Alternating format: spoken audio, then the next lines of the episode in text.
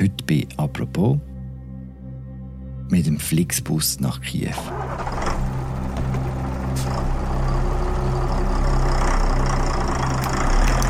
Der Bus fährt wieder und er ist voll. Viele Ukrainerinnen wollen wieder zurück in ihr Land, zurück nach Kiew. Wie geht es ihnen bei der Rückkehr? Was erwarten sie? Was erhoffen sie sich? Unser Reporter Jan Schex ist mitgefahren und erzählt heute davon in «Apropos». Mein Name ist Philipp Loser. Salut Jan. Salut.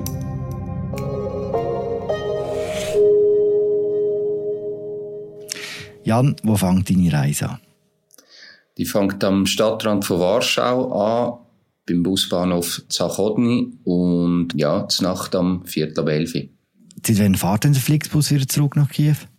Seit dem 14. April haben sie die ersten Fahrten gemacht. Ich, am Anfang eher zögerlich, mittlerweile fahren sie zwei bis drei Mal am Tag direkt auf Kiew. Mm, und der Bus ist voll? Der Bus ist jedes Mal pumpenvoll, ja. 54 Sitzplätze, alle voll.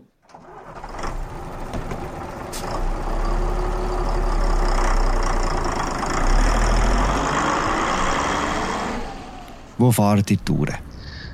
Wir sind in Warschau gestartet, dann auf Lublin. Das ist im Südosten von Polen eine wichtige Universitätsstadt, wo extrem viele Flüchtlinge aufgenommen hat in den ersten Tagen nach Kriegsausbruch. Dort sind wir an der Grenze bei Dorohusk. Das ist ein großer Grenzübergang zwischen Polen und Ukraine und dann quer durch Nordwestukraine, durch verschiedene Städte, bis dann nach 15 Stunden wir dann in Kiew, in der Hauptstadt von der, von der Ukraine, angekommen sind.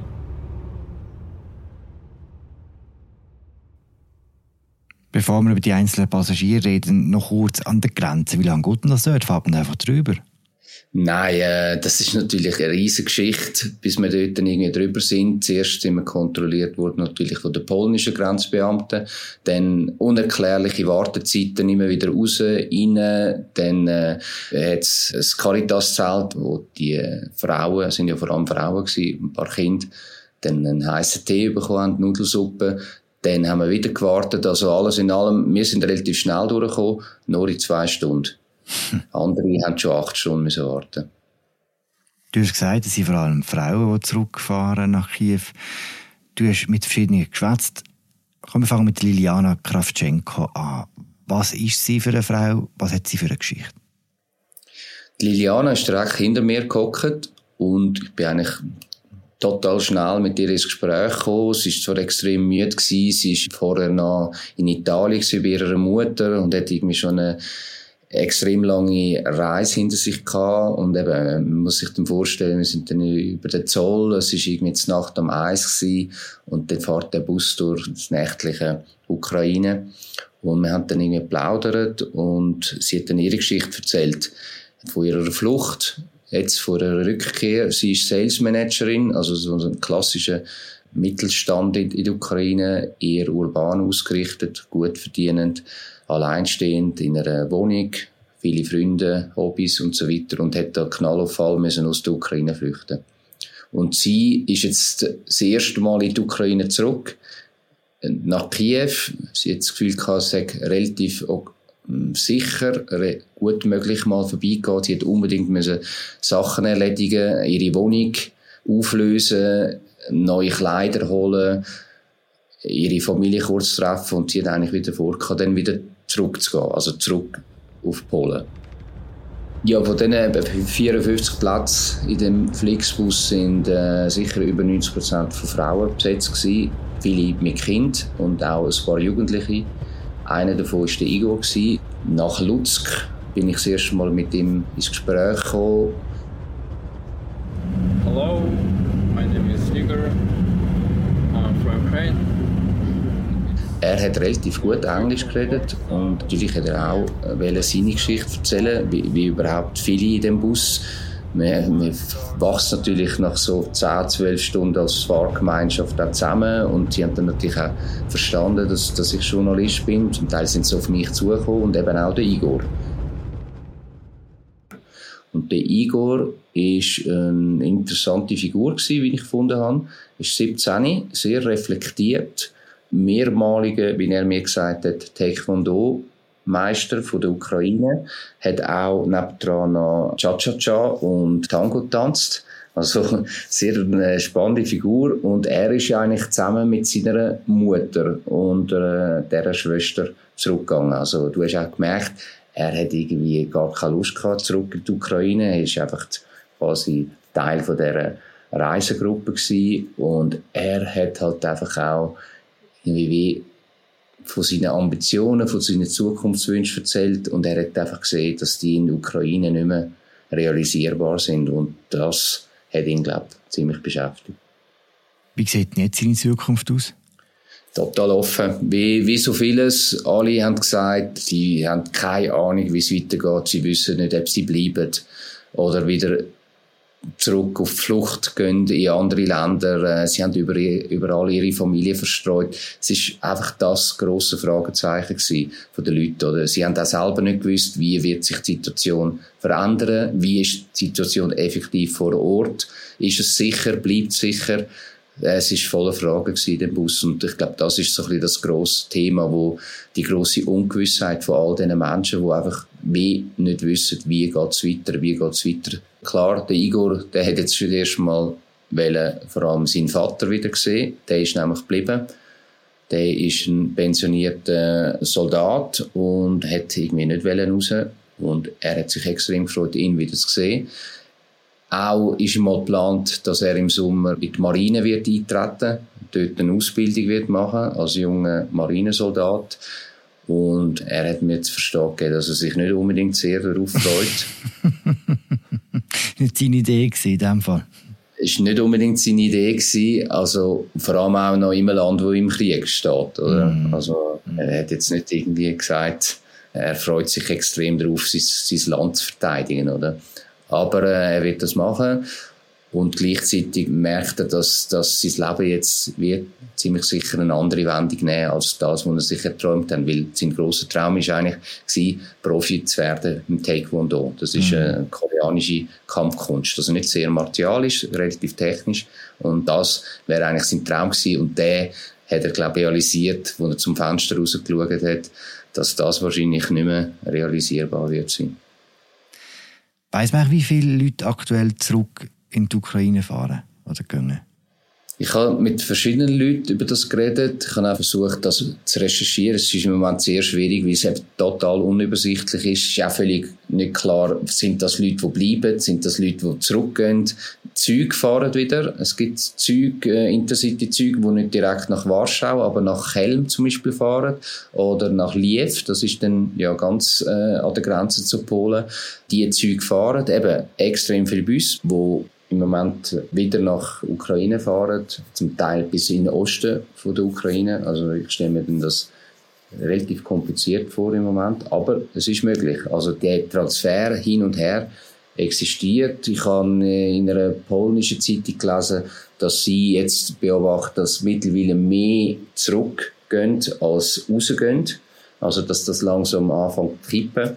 Und Flixbus hat mir auch bestätigt, sie fahren mehrere Dutzend Mal pro Woche in die Ukraine, die sind alle pumpenvoll. Mit Leuten, die ihre Sachen wollen regeln ihre Familie wieder treffen wollen und wieder rausgehen.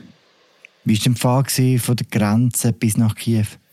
Äh, es ist lang, lang eine äh, relativ gemütliche Kaffeefahrt gewesen, würde ich fast so sagen. Die Stimmung okay halt viele auch müde gewesen, viele haben döst, viele am Smartphone, man hat ein bisschen plaudert, man hat immer wieder einen Stopp gemacht in einer Provinzstadt, sich dort kurz können beivertreten und äh, irgendwann mal sind dann immer mehr Checkpoints auftaucht.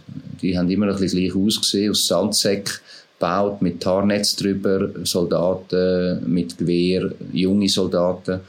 Und die haben den Flixbus durchgewunken und relativ deutlich ist es das erste Mal geworden in Schitomir.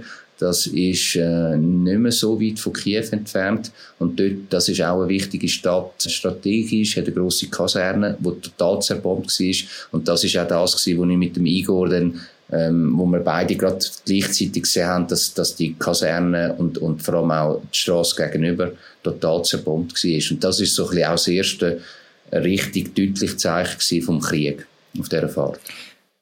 Dann fahren ihr nach Kiew rein. Wo haltet ihr? Eben, wir fahren nach Kiew rein, kommen irgendwann mal in den Grossraum Kiew, passieren der Regionalstraße, die direkt nach Butscha rauffährt. Butscha hat, wie wir ja, wie die meisten werden wissen, traurige Berühmtheit erlangt, mit den Kriegsgräueln, mit Massenvergewaltigungen, riesige Zerstörungen. Das ist etwa nur 30 Kilometer entfernt. Wir sind übrigens auch in einer Stadt durchgefahren, wo am nächsten Tag der Bahnhof angegriffen worden ist. Also das haben wir irgendwie so um einen Tag verpasst. Zum Glück. Und dann sind wir eben in den Grossraum Kiew reingekommen und dort ist dann wirklich, wirklich so Kilometer um Kilometer immer schlimmer geworden. Links und rechts verkohlte Birken, ausbrannte Häuser, zerbogene Strassenschilder, vor allem die Tankstellen sind komplett zerstört gewesen. und dort hast du dann wirklich auch die Zeichen vom Krieg sehr, sehr deutlich gesehen. Bis wir dann irgendwann mal plötzlich links und rechts zwei russische, also zwei ausbrannte russische Panzer gesehen haben. Und wo haltet ihr an Kiew? Wir haben müssen einen kleinen Umweg machen, weil offenbar das letzte Stück von der Überlandstraße, von der Schnellstraße äh, nach Kiew, ist dann noch total zerstört gewesen. Dort hat man irgendwie nur noch einspurig können durchfahren. Der Busfahrer hat sich dann entschieden, einen kleinen Umweg zu machen. Und nachher sind wir dann eigentlich direkt in Kiew eingefahren. Gerade neben dem Hauptbahnhof hat es einen grösseren Busbahnhof und dort sind wir dann angekommen. Absurd pünktlich, nach genau 15 Stunden sind wir irgendwie, ich weiß nicht, wie er es gemacht hat, aber wir sind total pünktlich angekommen. Du hast gesagt, je näher man nach Kiew kommt, desto deutlicher wird das Zeichen vom Krieg. Ist er in der Stadt selber? Ja, es ist natürlich schon, äh, es hat ein bisschen eine absurde Noten drin, wenn man dann plötzlich so aussteigt und dann ist man einfach in Kiew und die Leute sind da mehr vorbeiflaniert. Es hat ein bisschen weiter oben eine offenbar eine sehr angesagte Sandwichbar, wo ähm, Seitan und Tofu äh, ähm, Sandwich macht, alles Veggie. Total cool, ähm, tätowierte junge Leute, wo, wo dort äh, auf diesen Sandwich rumknabbern, die Strassenmusiker spielen, die Restaurants sind offen. Also es war schön gewesen, schönes Wetter und ich habe eigentlich gefunden, es ist irgendwie noch recht äh, entspannt. Gleichzeitig muss man auch sagen, Überall Checkpoints, noch viel mehr. Alle Regierungsgebäude gesichert mit Sandsäck. Und auch alle Restaurants gehen zu am die Ausgangssperre am 11 und regelmäßige Sirenenalarm.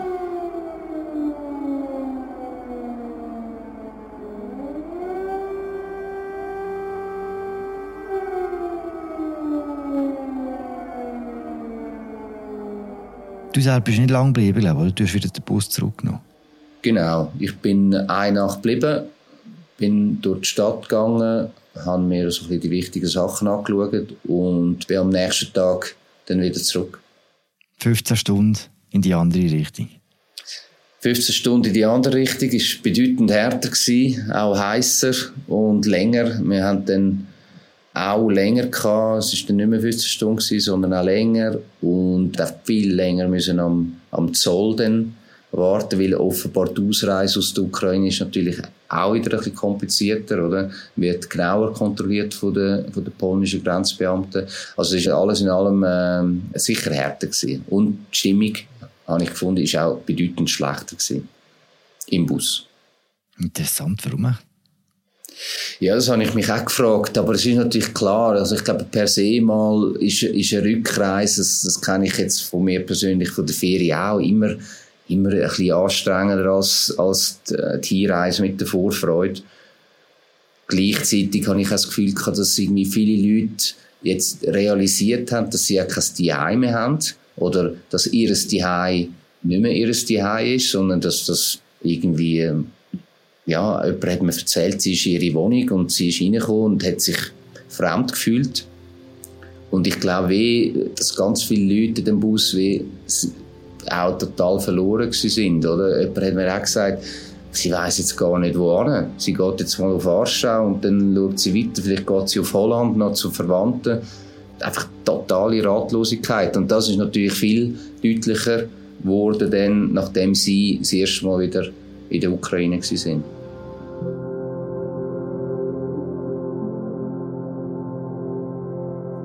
Danke für das Gespräch, Jan.